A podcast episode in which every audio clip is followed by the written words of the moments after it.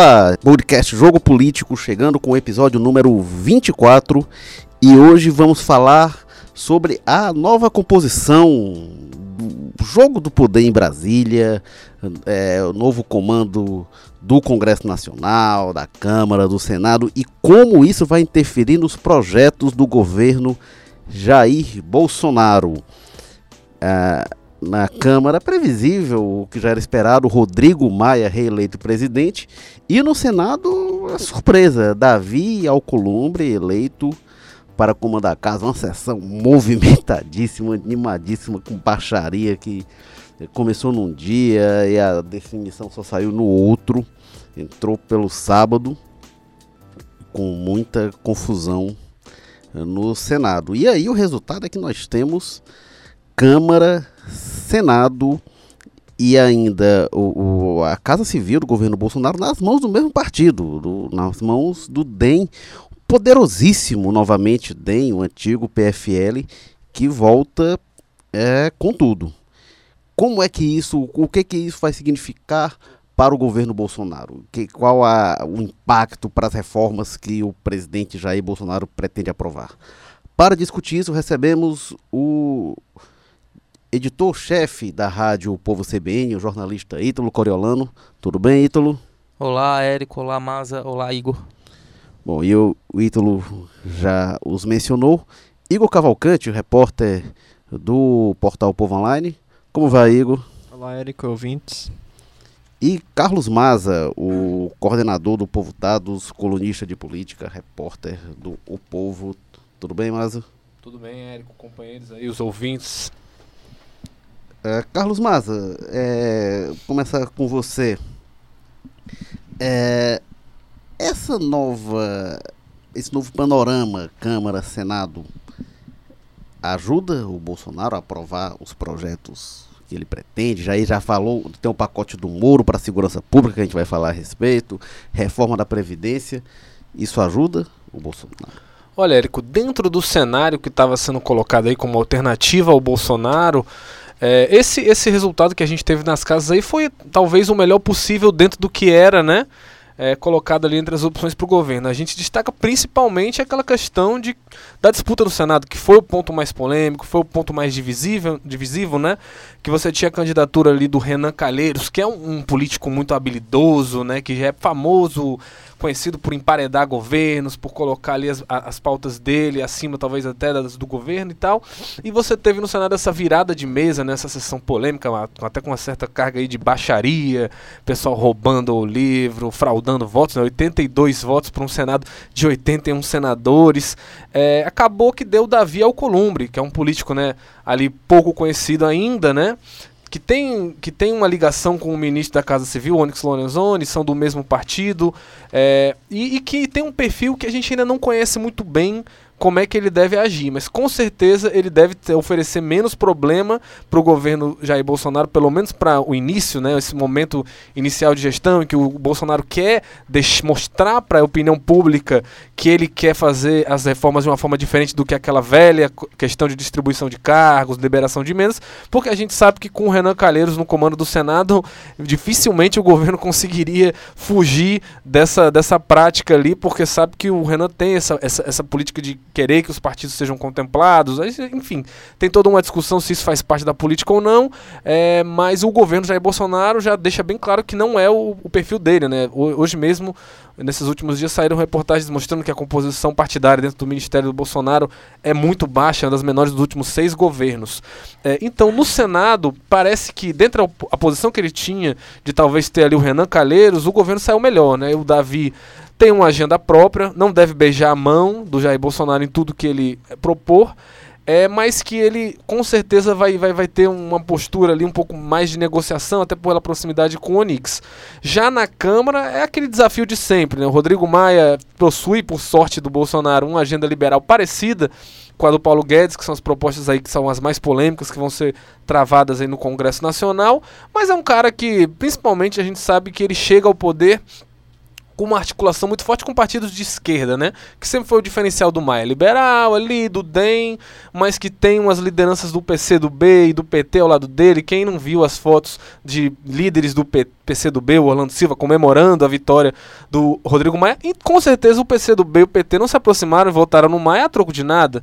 Ele vai ter que fazer algumas concessões para esses partidos durante a votação e para o governo Jair Bolsonaro, que está em linha de ataque 24 horas por dia contra esses partidos, isso pode trazer complicações, né? É, não há interesse do, do Rodrigo Maia em tratorar as propostas da esquerda na, no, nos projetos aí da reforma da Previdência, até porque o Rodrigo Maia chegou onde ele chegou com auxílio desses partidos. Então, eu acho que resumindo bastante é isso. No Senado, configuração muito mais favorável ao governo, diante da possibilidade de ter um Renan que foi descartado aí pelos próprios senadores, e na Câmara ainda um mistério mais com esse perfil, esse diferencial do, do Rodrigo Maia, com certeza lá na Câmara a oposição vai ter muito mais espaço para causar crises para o Bolsonaro. É, no, no, Senado é melhor do que seria o Renan, sem dúvida, o Alcolumbre, mas é melhor também do que seria, por exemplo, um nome que durante muito tempo foi, apareceu como grande nome contra o Renan, que era o, o senador cearense Tasso Gereissati. Porque o Tasso tem muita afinidade de pensamento com o Bolsonaro e muita coisa, mas ele também tem, demonstrou muitas divergências com o Bolsonaro e, sobretudo, o Tasso ele tem, teria uma agenda política própria, né, que não seria, ele é um nome de muito mais peso do que o Alcolumbre. Então, é, é, é, é um, um, um, nome que dentro do PSDB... Quem é Davi Alcolumbre, né? Pois é. Dentro do próprio PSDB, o Tasso é, comprou brigas com Aécio Neves, e aí teve, travou muitos embates, perdeu vários desses embates, né? É, em relação ao governo Michel Temer, por exemplo. Agora, a, a história política do Tasso indica que ele não seria um, é, submisso. Agora, né? agora, vai ser interessante também ver duas coisas. Primeiro, é, como o Renan vai se comportar agora nesse cenário, porque criou um desgaste muito grande e até desnecessário, né? Porque não, não precisava ter chegado ao nível que chegou com o governo. E né? ele segue poderoso, tem um grupo forte, né? Pois é, e a outra é a questão do Davi mesmo, como é que ele vai se comportar, porque até então ele é um, ele é um político do baixo clero, então como é que chega esse político lá, como é que ele vai se comportar, é, estando tão preso assim ao Onix, né? Não, e a gente está falando muito dessa questão de pauta ideológica, pauta política, é, e falta definir como é que é a posição do Davi com relação a isso, né? Um político que cresceu na sombra ali do José Sarney, sempre foi aliado dele, foi romper só em 2014, quando saiu candidato ao Senado. Afinal de contas, ele é o quê? Ele é um MDBista ali pro lado do Sarney, é um, um cara já tá mais ligado com as questões liberais. A gente sabe que com a radicalização, né, com a polarização que teve nos últimos anos, ele acabou tomando, né, essa, essa exacerbação mais pro lado de, de denunciar o PT, de, de atacar. Mas na hora de decidir sobre a reforma da Previdência, por exemplo, será que ele vai ter mesmo esse perfil liberal é, na hora que começarem a surgir protestos, começar a ter uma, uma movimentação popular, greves, a repercussão do voto pesar, chegar a conta no Senado e na Câmara Federal? Isso é o que falta ver. É, ele tá, eu estava vendo agora há pouco ali, algumas das votações dele, na questão da reforma trabalhista, ele foi realmente com o governo, votou, é, votou a favor. É, votou obviamente a favor do impeachment da Dilma, então é algo que ele vai, vai seguindo essa tendência mais geral. Certamente ele é a favor da, da reforma da Previdência também, deve obviamente é, facilitar esse trâmite aí desse, dessa proposta do governo. E é interessante também observar que esse movimento contra o Renan, ele tinha muito um discurso ético, né? ah, o Renan alvo de investigações no STF, domina aí o Senado, o MDB, né, há, há cerca de 30 anos, é hora de mudança, é hora de mudança.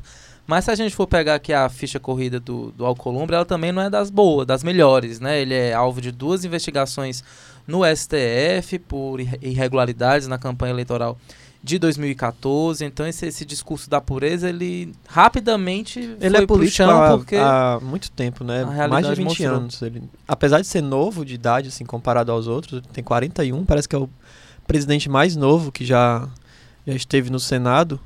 É, mas ele, ele já está há muito tempo na política, desde os 20 e poucos anos. É, né? Agora, nessa comparação do Acolumbre com o Renan Calheiros, né, diante dessa, dessa necessidade de aprovação das reformas, eu me questiono se o Renan não seria mais eficaz, porque ele tem toda a habilidade para estar tá ali convencendo os senadores, é, é, conhece o Senado como ninguém, todos os caminhos né, para chegar aí a, a, determinada aprovação. Eu não sei se o Alcolumbre vai ter esse talento, esse, esse pulso firme para comandar sessões que com certeza vão ser tensas, vão ser delicadas. É, é, enfim, nesse aspecto, eu O- não sei se a experiência do Renan poderia ser mais positiva nesse momento de aprovação de reforma. O Mas Renan cobra um preço alto, mas ele entrega a mercadoria. entrega. E aí, isso é interessante, as pessoas esquecem. É, no começo de 2015, segundo o governo Dilma, no primeiro semestre, o que aconteceu? A Lava Jato avançando para cima de Eduardo Cunha e Renan Calheiros. E aí, o noticiário todo apontava que o Renan era o calo da Dilma, porque ele estava muito incomodado com aquilo, que o Renan era o calo preferencial, e o Cunha estava ali se compondo com a Dilma. Aí no segundo semestre, a partir do segundo semestre, isso vira. E aí o Renan se entende com o governo e o Cunha não consegue se entender. E aí o Renan passa a ser um operador muito é, é, leal e muito eficaz da Dilma. Então a questão do Renan é o seguinte, olha, o meu preço é esse aqui, quanto é, e aí ele entrega a mercadoria. Como o Maza falou, é um jogo que o governo Bolsonaro tem dado sinais de que não quer entrar nesse jogo. Isso é bom, é bom que não entre. Agora a questão é se vai conseguir fazer por outros métodos. Isso o, o Igor comentou, né? Como é que vai ficar a, a situação do, do Renan na casa. O Renan segue muito poderoso. Aliás, o Renan, ele quando ele re- renunciou à presidência do Senado no fim de 2007, meu grande escândalo, ele seguiu poderoso, ele estava no, no pior momento dele, abatidíssimo, muitas denúncias, mas ele seguiu poderoso e com base nos favores, com base numa costura de bastidor, ele conseguiu é, é, se manter muito poderoso e voltar e dar a Agora, volta por em cima. relação a esse episódio, ele infelizmente terminou de forma muito deprimente, né? Acusou um jornalista de assédio sexual, acusou também, né, o, pai de- da concorrente Simone, dele, né, da Tá. Simone. Chega a ser hilário. Quem não acompanhou, quem não acompanhou o caso da Mônica Veloso, né, amante dele, aí ele vem falar porque eu sou casado e tal, é ridículo, num país que já sabe da, da vida pessoal do Renan não ser essas garantias todas aí que ele falava. É, foi uma baixaria realmente que o, o Renan protagonizou. Agora, além de tudo, ele sai dessa eleição e aí os motivos apontados para não votar nele, ele foi achincalhado, né? Ele foi publicamente achincalhado. Depois o Alcolumbre tentou fazer alguns acenos que não vai ter revanchismo. Mas eu não sei que disposição o Renan vai ter de diálogo e que disposição ele vai ter de articular contra as reformas do Bolsonaro. Isso É. que o Igor apontou é importante. Porque na hora que ele, ele renunciou lá, que ele estava concorrendo, né? Ele saiu, tirou a, a- a- o nome dele. Ele saiu, mas ele saiu atirando, né? Porque ele falou lá do, do Flávio Bolsonaro, que tinha apoiado ele ali e tal, mas depois acabou indo pro Davi. Então, E é importante perceber também que no governo Temer ele ganhou destaque exatamente porque se colocou contra muitas decisões e escândalos né, envolvendo o Michel Temer. O colégio eleitoral dele está todo aqui no Nordeste, que é muito petista, né, que é muito lulista. ele Isso teve uma aliança isso tem uma pressão também sobre a, sobre a performance que ele vai ter ao longo dos anos, né? Mas ele vai com certeza ainda esperar um pouquinho para ver se a economia melhora, enfim. Ele vai para onde É, o for melhor. Renan- O Renan é um camaleão, né? A gente veio acompanhando isso ao longo dos primeiros governos do PT, a postura estatizante que ele tinha, muito alinhada ali para um pensamento principalmente no, no governo Lula e no início do governo Dilma. E aí, a partir do momento que começa a crise política no Brasil, né, que econômica também em 2013, ele vai arrastando, ele vai tomando uma versão mais liberal, né? O Renan liberal, ele mesmo brincava com isso, apresentou aquela agenda, agenda Brasil, né, com uma série de medidas que hoje são muito parecidas com o que até o Paulo Guedes vem defendendo e tal, que são uma coisa de liberalizar mais a economia, então vai saber até quando, porque da mesma forma que você falou que o Renan cobra um preço, entrega a mercadoria, quem sabe, né? Às vezes não consegue o Davi ali fazer alguma articulação para aproximar ele. Como vocês falaram, é muito difícil a preço de hoje, né? Vista a forma como se deu, muito pesada, né? Muito pessoal, visceral. Até tá certo que as campanhas do Renan sempre eram muito atacadas por causa do histórico pre- pregresso dele, mas dessa vez eh, acabou tendo resultado, né? Ele acabou não conseguindo alcançar a presidência do Senado. Agora, o, o Renan era esse camaleão desde antes, né? No governo Fernando Henrique ele foi muito influente, foi muito poderoso. E no governo Fernando Collor. No governo Collor ele era um, um dos articuladores, um dos líderes do governo Collor. E aí, em dado momento que ele vê que a maré estava virando, ele se torna. Ele passa a denunciar escândalos do governo Collor. Então, é esse sobrevivente da política aí que vai É, ter. que tem ele até tá um- até hoje tão forte. Tem né? até um dado que pouca gente conhece, né? Que é até meio assim, curioso, visto a repercussão que tem as questões dele, mas o Renan foi ministro da Justiça, né? No governo do, do Fernando Henrique Cardoso, Sim. entre 1998 e 99. Era o ministro da Justiça, era quem tocava as investigações da Polícia Federal. Hoje, por causa dessa repercussão aí, desse movimento, fica até um pouco hilário, né? Essa, essa posição que ele já ocupou nos governos tucanos. Mas a força dele é impressionante. Quantas vezes a gente já não é, é, acompanhou investigações e disse, não, agora o Renan vai ser preso, não, agora vão, vão caçar o mandato do Renan. E ele consegue sempre superar isso, coisa que o, que o Eduardo Cunha, né, ocupando a presidência do, do do- da Câmara, não conseguiu. Então, ele tem uma influência junto ao STF, junto ao próprio Congresso, impressionante. Mas porque é outro estilo. O do o Cunha é um estilo justamente de confronto e de bater de frente. E- O do Renan nunca foi. Por isso que vai ser interessante observar que tem uma mágoa em relação ao Bolsonaro. Mas eu não sei se o Renan vai pra briga ou até que ponto ele vai pra briga. Ou, ou vai aquela velha estratégia da política de ir pra briga para chamar pra conversar. Eu vou bater aqui, mas pra buscar um entendimento lá na frente. Você falou dessa questão de, que é da diferença do estilo, mas também tem também a diferença de campo de batalha, né? A Câmara a gente sabe que os interesses que acabam sendo a maior força motriz são às vezes pequenos interesses de grupos espalhados ali, o famoso centrão que de tempos em tempos ganha um poder maior, influência maior nas votações da casa, enquanto no Senado a gente sabe que o debate geralmente é maior com relação a hegemonias políticas nas regiões, né? Ah, O o Renan, como mantém uma hegemonia forte na, no Alagoas, nos, nos estados do Nordeste também tem muita força do MDB instalado em vários estados. Em alguns tinha, né? Como no caso do Ceará, o Eunício Oliveira acabou perdendo aí a sua, a sua força nessa eleição do ano passado. É, então, para esse tipo de debate, o Renan é, talvez hoje seja o político mais habilidoso do Brasil, né? Conseguia discutir e sentar na mesma mesa com clãs de todo tipo de alinhamento ideológico, político, econômico, o que for, o Renan conseguia tratar e, e negociar. Até as denúncias que colocam como ele corrupção, né, que acusam ele, envolvem setores diversos, bancadas diversas, ministros, eh, eh, senadores, por interesses de intervenção na pauta legislativa, mas também em nomeação de estatais. Ou seja, é um, é um canivete suíço da política brasileira. esse Era uma coisa, que- é uma coisa, um estilo que o Rodrigo Maia tá pegando também bastante, assim, esse estilo mais de, de negociar ali entre a- os dois lados, ficar passeando de um, de um lado pro outro, tentando negociar, porque no começo ele não era o, o, o, o nome preferido, né, do, do governo, e no final acabou sendo eleito aí logo no primeiro, no primeiro turno. Agora o Érico falou no começo do, do peso do DEM nesse governo, né? Eu tô vendo daqui a pouco o DEM engolindo o próprio governo, o próprio PSL, porque manda no Senado, manda na Câmara, tem o Onyx, né, com um papel aí de primeiro-ministro, né? O Bolsonaro ainda muito debilitado, não se sabe de que forma vai terminar essa questão da internação dele, né? Então o DEM realmente, fora que a bancada do PSL, a maioria, né, muito inexperiente, né, ao contrário do DEM. Então Cheio eu de crise vejo interna, né? cheio de crise interna. Então eu vejo o DEM ganhando um protagonismo muito grande, assim. Acho que a, a, a, a, a- vidraça do governo, né, tá, tá toda realmente agora com o DEM. É, isso não é uma coisa inédita, o, o mesmo partido ter a Câmara e o Senado, mas desde a redemocratização isso só tinha acontecido com um partido, que era o PMDB. Ai- ainda com o P na época. O PMDB, em sete ocasiões, ele comandou Câmara e o Senado, mas nenhum outro partido conseguiu isso.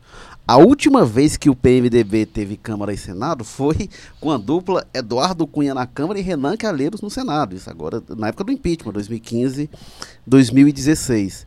Então, depois disso, isso não aconteceu. E o DEM era um partido em franca decadência. Não, o DEM é impressionante. Ele Ele- realmente ele deu uma virada ele- por cima. Eu, eu, eu até Quem coloquei, diria, né? eu coloquei esses números na minha coluna.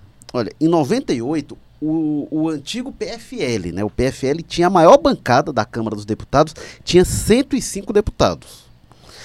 Em 2002 caiu para 84. Em 2006 caiu para 65. Caiu em 2006 foi a última eleição do PFL, que em 2007 o PFL vira DEM. Aí em 2010 fez 43 deputados, em 2014 foi a pior, pior eleição, fez 21 deputados, e em 2018 teve uma melhorazinha, 29. Agora, olha a situação em 20 anos. Em 98 ele tinha 105 deputados federais, e em 2018 foi para 29.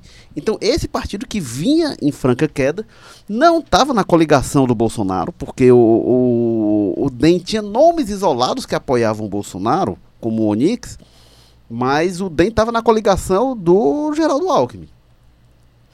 E aí não foi então assim, ah, mas ele veio na onda uh, da eleição, na onda conservadora. Não, não veio. Eu falei, veio 29 deputados. É uma bancada de, de um partido médio.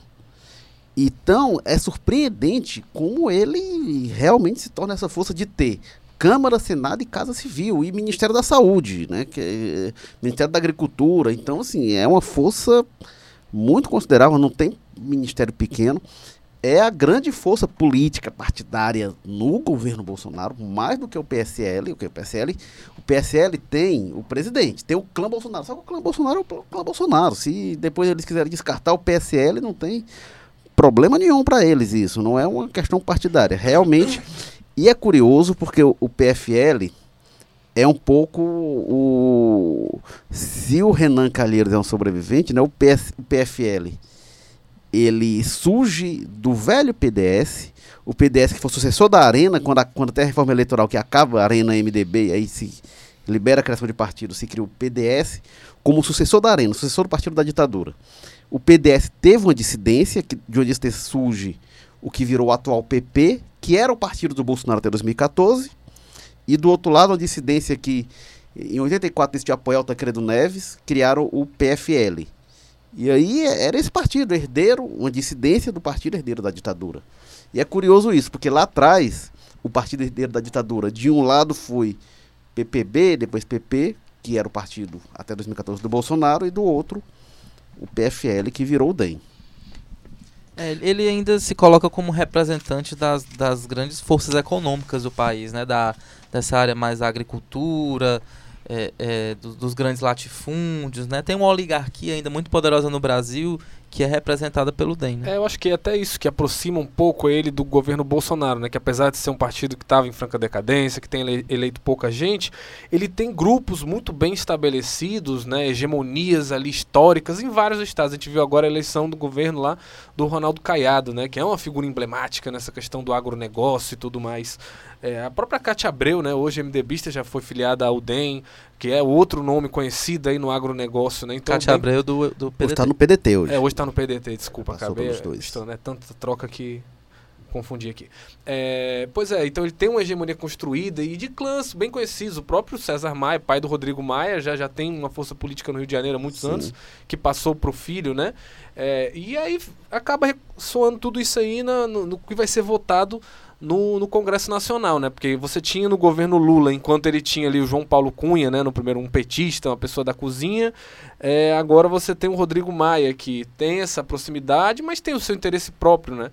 É, é do DEM, e, e, mais do que do DEM, é do DEM carioca, né? Que já tem uma vertente é. muito específica, que já teve rachas, pessoas que saíram até a, a, muito da fundação do PSD, né? Ali, a formação foi de muita gente que saiu do DEM carioca rachado ali com o grupo do, do Rodrigo Maia. É, então, tem muitos fatores aí que vão ser colocados, mas uma questão que eu acho importante a gente conversar também é o que é, o que são as reformas, o que vai ser votado, né? Porque até agora está é, muito ainda na especulação, porque para saber como é que vai ser a dificuldade ou não da participação do Renan, do Rodrigo Maia e do Davi Alcolumbre nessas reformas, tem que saber que reformas são essas, né? Porque até o que a gente tem visto até agora são coisas meio genéricas. Hoje vazou, no, o Estadão publica, né, uma informação com relação a uma reforma bastante rigorosa, né? Não se sabe se vazou ou se foi vazada, né? Uma reforma que parece muito mais um, um tubo de ensaio para saber como é que vai ser a reação popular é, às reformas. O Onix, ele disse que é, é uma das propostas, que está na vez, mas confirmou que é uma proposta que está em discussão. E aí, é, é uma proposta que ela é mais dura do que o Bolsonaro tinha falado em relação à idade mínima, né? O Bolsonaro tinha de 62, né? Era algo assim. Ela é mais Paulo Guedes do que Bolsonaro. E ela também traz umas questões muito polêmicas, né? Parece que ela inclui todo tipo de categoria sem distinção, que era uma coisa que já vinha é, sendo debatido faz, do não, Temer. Ele, ele faz a ressalva para professor, trabalhador rural e para militares, né? Uhum. Professor e trabalhador rural é 60 anos e para militares polici e policiais é 55 anos. Então ele faz essa distinção apenas e o resto todos 65 anos. E homens e mulheres, né, que tinha sido outro é, ponto. Esse ponto da idade mínima de homens e mulheres, o, o, que me pareceu é o seguinte, eles vão eles vão mandar isso pro Congresso para negociar. Pois é, Então, eu acho que, radicalismo, eu acho né? que- quando chega É. no Congresso. eu acho Se que eu o próprio fosse- vazamento é, é proposital, é pra gerar, pra ver qual vai ser o clima da reação famoso popular. balão de ensaio. Pois é, as pessoas. Se eu fosse mandar uma proposta, eu também ia mandar uma proposta. Eu mandava logo aí 80 anos, é. aí chegava lá no fim e baixava pra ó, 60. Votem no Ítalo aí. Pois é. Essa é a sua plataforma de Que é governo. justamente para você para ter essa composição e ser natural.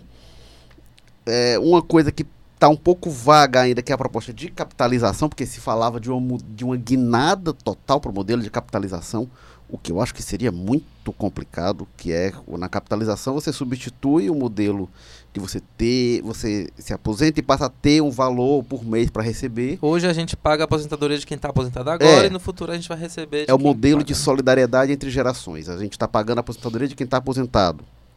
Na capitalização, a gente vai fazendo uma poupança.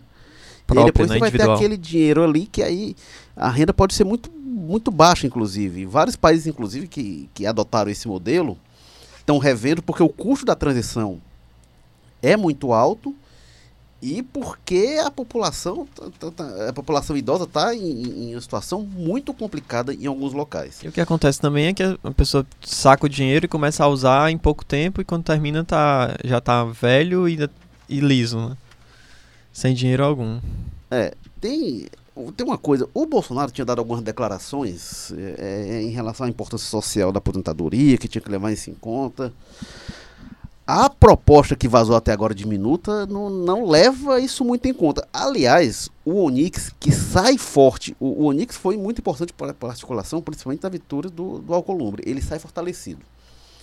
Na discussão da reforma da Previdência do Temer, o Onix, dentro da, da comissão, fez uma confusão porque era contra aquela reforma.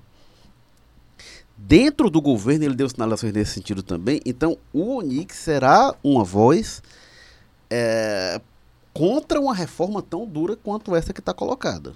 Então, e como ele sai fortalecido, é o caso de a gente ver como é que isso vai ser conduzido.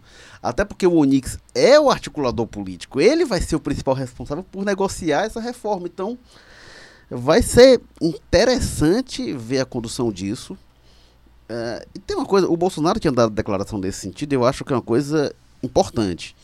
As pessoas sempre veem Previdência como uma despesa, como um problema, como um rombo a ter tapado. A Previdência é, antes de tudo, uma grande solução para atacar um problema do, do- que é um problema do interesse público do Brasil, que é, é, é, a miséria da população idosa, situação de pobreza na terceira idade. É a previdência que sustenta a economia de muitas famílias e de muitos municípios inteiros, municípios pequenos, são sustentados. O comércio é movimentado nesses municípios quando sai a aposentadoria da população. Então não dá para tratar a previdência é um problema e tal para resolver. As pessoas muitas vezes olham a previdência como um- um- alguém no ar condicionado lá em Brasília, vê lá a planilha, vê o rombo e diz: olha o tamanho desse problema. Não, é preciso conhecer a realidade. Estão mexendo numa questão que é muito séria, que mexe com a vida de muitas pessoas no momento. E tem também a Delicado. questão da expectativa de vida que não é homogênea no país, né? No Nordeste é muito mais baixa se comparado com o Sul É, e o Sudeste. Quem fez essa consideração também foi o Domingos Neto, né? Ele estava comentando que ele que vai liderar ali o- a bancada cearense, né? Na, na, no- na Câmara. É, e ele comentando justamente isso, que existe muita diferença de expectativa de vida, principalmente em regiões rurais e tal. Então é preciso considerar isso também, né? É, você tem ali uma, uma escala de idade e de tipo de lugar que a pessoa vive e atividade que ela exerce, que a Previdência tem até um caráter social, né? De, de, de programa social, porque você pegar e botar 65 anos de idade por um trabalhador rural do interior aí de Aiuaba, você está praticamente condenando o cara a morrer, a trabalhar, Trabalhar até morrer. até né? morrer e não ter nenhum benefício disso, né? E às vezes a pessoa acha que com isso está sendo liberal. Que tipo de liberalismo é esse, né? Em que a pessoa paga imposto, trabalha mais e não recebe nada. O Estado oferece menos ainda em troca. É. Acaba sendo um liberalismo aos avessas, né? A aposentadoria rural já tem um tratamento hoje, isso é importante ter essa visão, de uma política social, porque ela é isso mesmo, e aí ela vai ser deficitária mesmo. E aí você vai compensar com os trabalhadores urbanos, tem, tem de ter essa, essa sensibilidade. A primeira proposta do Temer de Previdência, do Henrique Meirelles, era assim, não, vamos ter uma regra geral que vai valer para todo mundo. Que pode parecer muito democrático, mas aí quando que todo mundo não é igual. E aí você vai equiparar o juiz que tem lá e tal com a pessoa nessa situação, que o trabalhador da roça, debaixo do sol quente, o trabalhador da segurança pública, o agente penitenciário que está lá, e, cara, curiosamente, cara o, o, juiz, esses outros são quem tem mais regalias né, no processo e quem é menos tocado por essas mudanças, ironicamente. Pois é, aí tem, tende realmente... É, nesse ponto aí eu estou muito curioso para saber a postura do governo Bolsonaro em relação aos privilégios que ele tanto criticou na campanha, se ele vai realmente bater de frente. Os privilégios que, que, que a classe política tem, que o judiciário tem, porque é, é, mexer com a aposentadoria de, de, trabalhador rural é fácil. Quero ver ir para cima de quem é, é, acumulou aí, né, ao longo do, dos séculos vantagens inexplicáveis. Pois é, tem é, um dos pontos também que começa a vazar algumas coisas, né, que são a, a regra de transição, que é uma coisa importante. É, como é que isso vai afetar quem já está perto de se aposentar, que tem muito interesse nisso. Então, são, são é, é, muitos pontos em aberto. E essa negociação, isso não é no Brasil, não é na Câmara com Rodrigo Maia, não é com a Alcolumbre, no mundo todo, essa é uma discussão que costuma pegar fogo.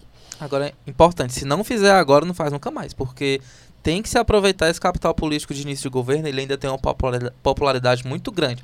Se deixar para 2020, tem uma eleição, não faz. 2021 também já tem outra, não faz. Então é o primeiro ano. É, Se não o, fizer agora, não faz mais. O Rodrigo Maia já considerou isso. Ele deu uma entrevista no fim de semana falando que a ideia é que não se coloque muitas pautas é, de costumes né, para se discutir na Câmara, porque isso pode acabar desgastando a discussão, desgastando o governo. É, e perde força para aprovar esse tipo de, de reforma. É, agora é o tipo de projeto que demanda do governo disposição para se desgastar. O governo Lula fez a reforma da Previdência no primeiro ano também e do setor saiu público, né? bastante desgastado. Não é. só o governo Lula, como vários aliados dele, né? Quem não lembra o impacto disso na vida do senador Inácio Arruda, né? Que é. foi atacado ali por todo lado com relação às posições que ele teria adotado durante essa Cla votação. Claro que não foi só por isso, mas é interessante lembrar o resultado eleitoral do PT na eleição do ano seguinte, 2004. Porque o Lula se elegeu em 2003, aquela coisa, onda Lula. Em 2004, Marta Suplicy perde São Paulo. O PT que governava Porto Alegre também perde a eleição. E ganharam a grande vitória do PT foi Fortaleza com Luiziane Lins contra a reforma da Previdência, fazendo discurso contra a reforma da Previdência Nacional, votando contra a reforma da Previdência no estado do Ceará, que na época era do governo Lúcio Alcântara, do PSTB, mas apoiada pelo PT no Ceará. E a Luiziane, inclusive, eleita contra o PT Nacional, contra o Zé Disseu, contra que o, apoiava... que apoiava o Inácio Arruda. Que era, a reforma da Previdência foi um pouco a pauta daquela eleição ali no, no Ceará, principalmente na esquerda. Então, é uma mostra de que teve um custo político para o PT aprovar aquela reforma. Não, quem não lembra, é, até tinha um candidato, eu não me engano exatamente, eu não me lembro, recordo aqui qual era o partido exatamente dele, que a campanha dele era básica, foi até acusado de ser um laranja, né? Que a campanha dele era basicamente acusar o Inácio de ter votado contra os aposentados na reforma da era Previdência o, era pela o Vidal taxação. do PCO. Pois é, era PCO, quem diria. Era basicamente apenas isso a campanha dele, era acusar o Inácio Arruda de ter é, taxado depois... os inativos. Mas, mas, pegou, mas, né? não foi a, mas o Vidal, só lembrar isso, o Vidal não foi acusado de ser laranja, não. Depois, depois da campanha, o Vidal se disse laranja que teria sido contratado pelo Sérgio Novaes e tal. Seguro é importante Vidal também lembrar disse. que é, o crescimento da economia no início do governo Lula veio logo após a reforma da Previdência, né? Realmente os números foram muito positivos e Bolsonaro realmente está dependendo disso, o mercado está na expectativa de reformando é. a Previdência, a economia ganhar um novo fôlego. É, o governo Lula, ele se salvou muito porque, sobretudo 2005, 2003 foi um ano muito difícil, mas 2004 melhorou, 2005 um aumento do consumo e aí quando veio o mensalão, principalmente em 2005, a economia estava melhorando. E aí como tinha uma certa bonança econômica, isso aplacou os escândalos. A aposta do Bolsonaro é justamente essa, do Paulo Guedes, é que a economia vai puxar a popularidade do governo Bolsonaro. E isso realmente determina muito o sucesso ou fracasso de um governo. Né? E você vê de agora mesmo, a gente viu o caso de Davos, né, em que teve essa polêmica em torno do discurso curto e, pouco empolgante, digamos assim, né, para ser bem específico, bem direto, com relação ao discurso do Jair Bolsonaro lá em Davos, no, no Fórum Econômico Mundial, é e que a, o as pessoas, os analistas econômicos falavam que muito da, daquela questão, daquela polêmica, foi compensada porque o mercado gostou muito das falas do, do Paulo Guedes lá, né? Ele já trazia mais números de economia com relação às reformas que iam ser aplicadas. E a reforma da Previdência, tudo indica, vai ser o primeiro teste do, do posto Ipiranga mesmo, né? Até para saber o quanto o governo vai entrar nas propostas dele e até as reações do Paulo Guedes, que tem se mostrado um cara que não tem papas na língua, né? Se o governo censurar propostas dele ou não for para frente, ele tem cara de que não vai poupar isso, ele vai jogar, ele vai falar mesmo que a ideia não era, dele não era essa e tal. E é um cara muito importante para o governo, principalmente por isso, né? Que a economia, no final das contas, é quem diz se o governo é, é bom ou não, muito mais do que qualquer outra pauta aí, ideológica que tenta se estabelecer. É, o Paulo Guedes ele não tem muita preocupação de mediação. E isso vai ser até um teste político, porque ele vai ter de ser político, vai ter de seduzir a Câmara e o Senado. Ele, antes da posse, que pediu para os jornalistas darem uma prensa no Congresso, e depois o Bolsonaro diz: o Paulo Guedes não, não é dessa área, ele não sabe que não é na base da prensa. E não é mesmo. Não é na base da Ele prensa. já teve atritos aí com, com o Onix, né? Então já, Sim. já tiveram que tirar aquela foto juntos lá pra mostrar que tá tudo bem. A, a Dilma, é. a Dilma que o diga, né? Que eu, não, deve não dá muito certo não, essa estratégia de conflito com o Congresso, não. Com certeza. Pois é, então vamos ver como é que vai ser a, a condução realmente deste, eh, deste novo Congresso em relação às reformas. É uma pauta, vamos lembrar que o, o governo Michel Temer também teve como prioritária, né? também era, ah, vai ter que ter as reformas, e o governo Temer não conseguiu, eh, não conseguiu aprovar as reformas. Então, e não conseguiu muito em, grande parte por causa da, da dos escândalos, né, da, É, da não fosse a delação da JBS, né, do Wesley e do Joesley, com certeza ele, ele teria, né, avançado muito. Mas aí veio o processo, né, de, de cassação na, na Câmara e ficou, foi por água abaixo. É, o- foi o- por pouco. o caso JBS realmente inviabilizou a reforma naquele momento.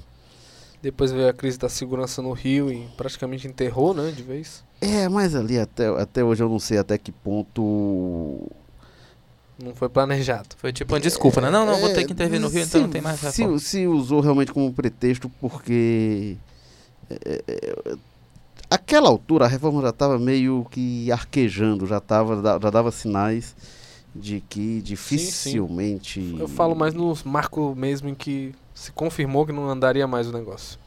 É, e o governo Temer, que era esse governo habilidosíssimo, né, e com muita força política, enfim, um, um governo da velha política. Então vamos ver se o governo O Ítalo brincou, né? Isso aí do ah, agora o Renan, né? Falando do Renan, cada dia uma nova denúncia.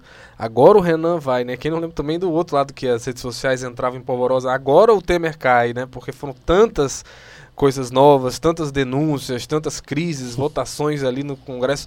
E por incrível que pareça, o Temer sempre dava um jeito de sair vitorioso, né? Pois é, pois é, vamos realmente. É, agora, o Temer não conseguiu aprovar uma reforma mais branda do que a que está colocada aí. Então, o- olha, esse desafio que o Bolsonaro está se propondo, eu imagino que vai ter realmente muita margem de negociação, vai ter realmente um, um- muita conversa para ver se essas propostas que a gente está falando agora, eu acho que eles vão flexibilizar muita coisa, até pelo que o, o, o Igor falou. Que é, o Onix vai ser um fator de pressão, e o Onix agora é a pessoa que tem força, que, que mostra força dentro é, do governo é, é, Jair Bolsonaro. É a pessoa que está politicamente respaldado para isso. Então, é, é, não eu estou muito curioso para ver quem viu a postura do Onix na nas comissões é, é, da, da reforma da Previdência no governo Temer, deve estar curioso para ver se ele vai ter cara de defender alguma outra coisa. As declarações dele nessa semana já foram no sentido de que, olha, vai ser muito diferente, vai mudar muita coisa, não vai ser isso aí não. É, eu tô, vai, vai ser realmente é, interessante é, observar. E tem o pacote também do, do Moro, né? Tem o pacote do Sérgio Moro, que é um pacote que eu acho que é mais palatável, acho que é, mais, é menos polêmico, né? Não, não acredito que vai ter mais, muita dificuldade, mas também é, é, vai exigir conversa, vai exigir muita articulação. É, são dois projetos muito pesados. Eu não sei se eles vão tramitar juntos, o que, é que o governo vai priorizar, porque se for colocar os dois ao mesmo tempo, eu não sei que condições o governo tem de, de aprovar, né? É, tem algumas coisas ali que são mais simples de serem aprovadas, algum, alguns pontos, mas tem muita coisa ali, por outro lado, que será é, é, bastante, bastante... Essa ampliação do quadro de legítima defesa do policial, né, que pode matar se sentir medo, se num caso forte extremo emoção, de, de né? forte emoção, né, isso é muito subjetivo. Eu não sei como é que, que o parlamento vai avaliar isso a ponto de, de liberar, né, porque para muita gente é uma carta branca realmente para sair atirando se, a, se o policial do nada se sentir ameaçado ou, ou, ou, ou enfim, numa situação de estresse acabar matando outra pessoa inocente ou não, né? É, é, é realmente complicado. Assim, vai com certeza ter um, uma, uma, reação né, da, dos próprios movimentos ligados aos direitos humanos e aos próprios partidos de esquerda, porque é, é, um, é muito perigoso assim, né, é, é essa medida de, de você uma política de repressão tão extrema, né, que prioriza o encarceramento, é, é o endurecimento das leis, né, um, uma política de segurança pública é, por meio de leis. Né, eu não sei até que ponto isso tem eficácia. É, tem algumas coisas que são mais fáceis de passar nesse pacote, mas tem algumas coisas realmente a mobilidade ali que ele, ele, ele coloca uma regra diferente para progressão de pena, isso aí no meio do, dos advogados vai ser um caos. Eu acho que não vai ter uma entidade de advogado do Brasil que não vai fazer um protesto com relação a isso. E a gente sabe que é uma categoria com muita influência política, né? É, o judiciário como um todo. E eu acho que hoje, a preço de hoje, talvez os magistrados sejam favoráveis, mas todos os outros segmentos desse mundo jurídico ali, os advogados, os procuradores, tem se mostrado contra isso, né? Até porque influi na própria competência deles, do trabalho deles, né? É, realmente é muita coisa ao mesmo tempo e a história política mostra que reforma da Previdência, quando ela tramita e, e, com sucesso, é só ela. A Câmara, o Senado não conseguem realmente discutir outra coisa. Bom, este foi o podcast Jogo Político, episódio 24, que tratou aqui do nova configuração do Congresso Nacional, da, da, do comando das casas, e o ambiente político que se cria para aprovação ou não das reformas do governo Jair Bolsonaro. Jogo político que tem apoio técnico de Kleber Galvão, edição e produção Bruno Melgácio, coordenação de produção Marcelo Gomes, publicação João Vitor Duma, estratégia digital David Varelo, o editor de política é o Walter Jorge, que está de férias, por isso não está aqui no jogo político. Juntou três aqui para tentar. Pois é. é e o, o editor-chefe do jogo político é o Tadeu Braga, editor executiva da redação Ana Nadaf e o diretor-geral de jornalismo é o Arlen Medina Neri. Tivemos aqui a presença do Ítalo Coriolano. Valeu, Ítalo. Valeu, Érico. Do Igor Cavalcante. Valeu. Obrigado, Igor. Do Carlos Maza. Até a próxima, Show. Maza. Eu sou Érico Firmo e a gente volta com o Jogo Político na próxima semana. Obrigado para você que teve a paciência de ouvir a gente. Até mais.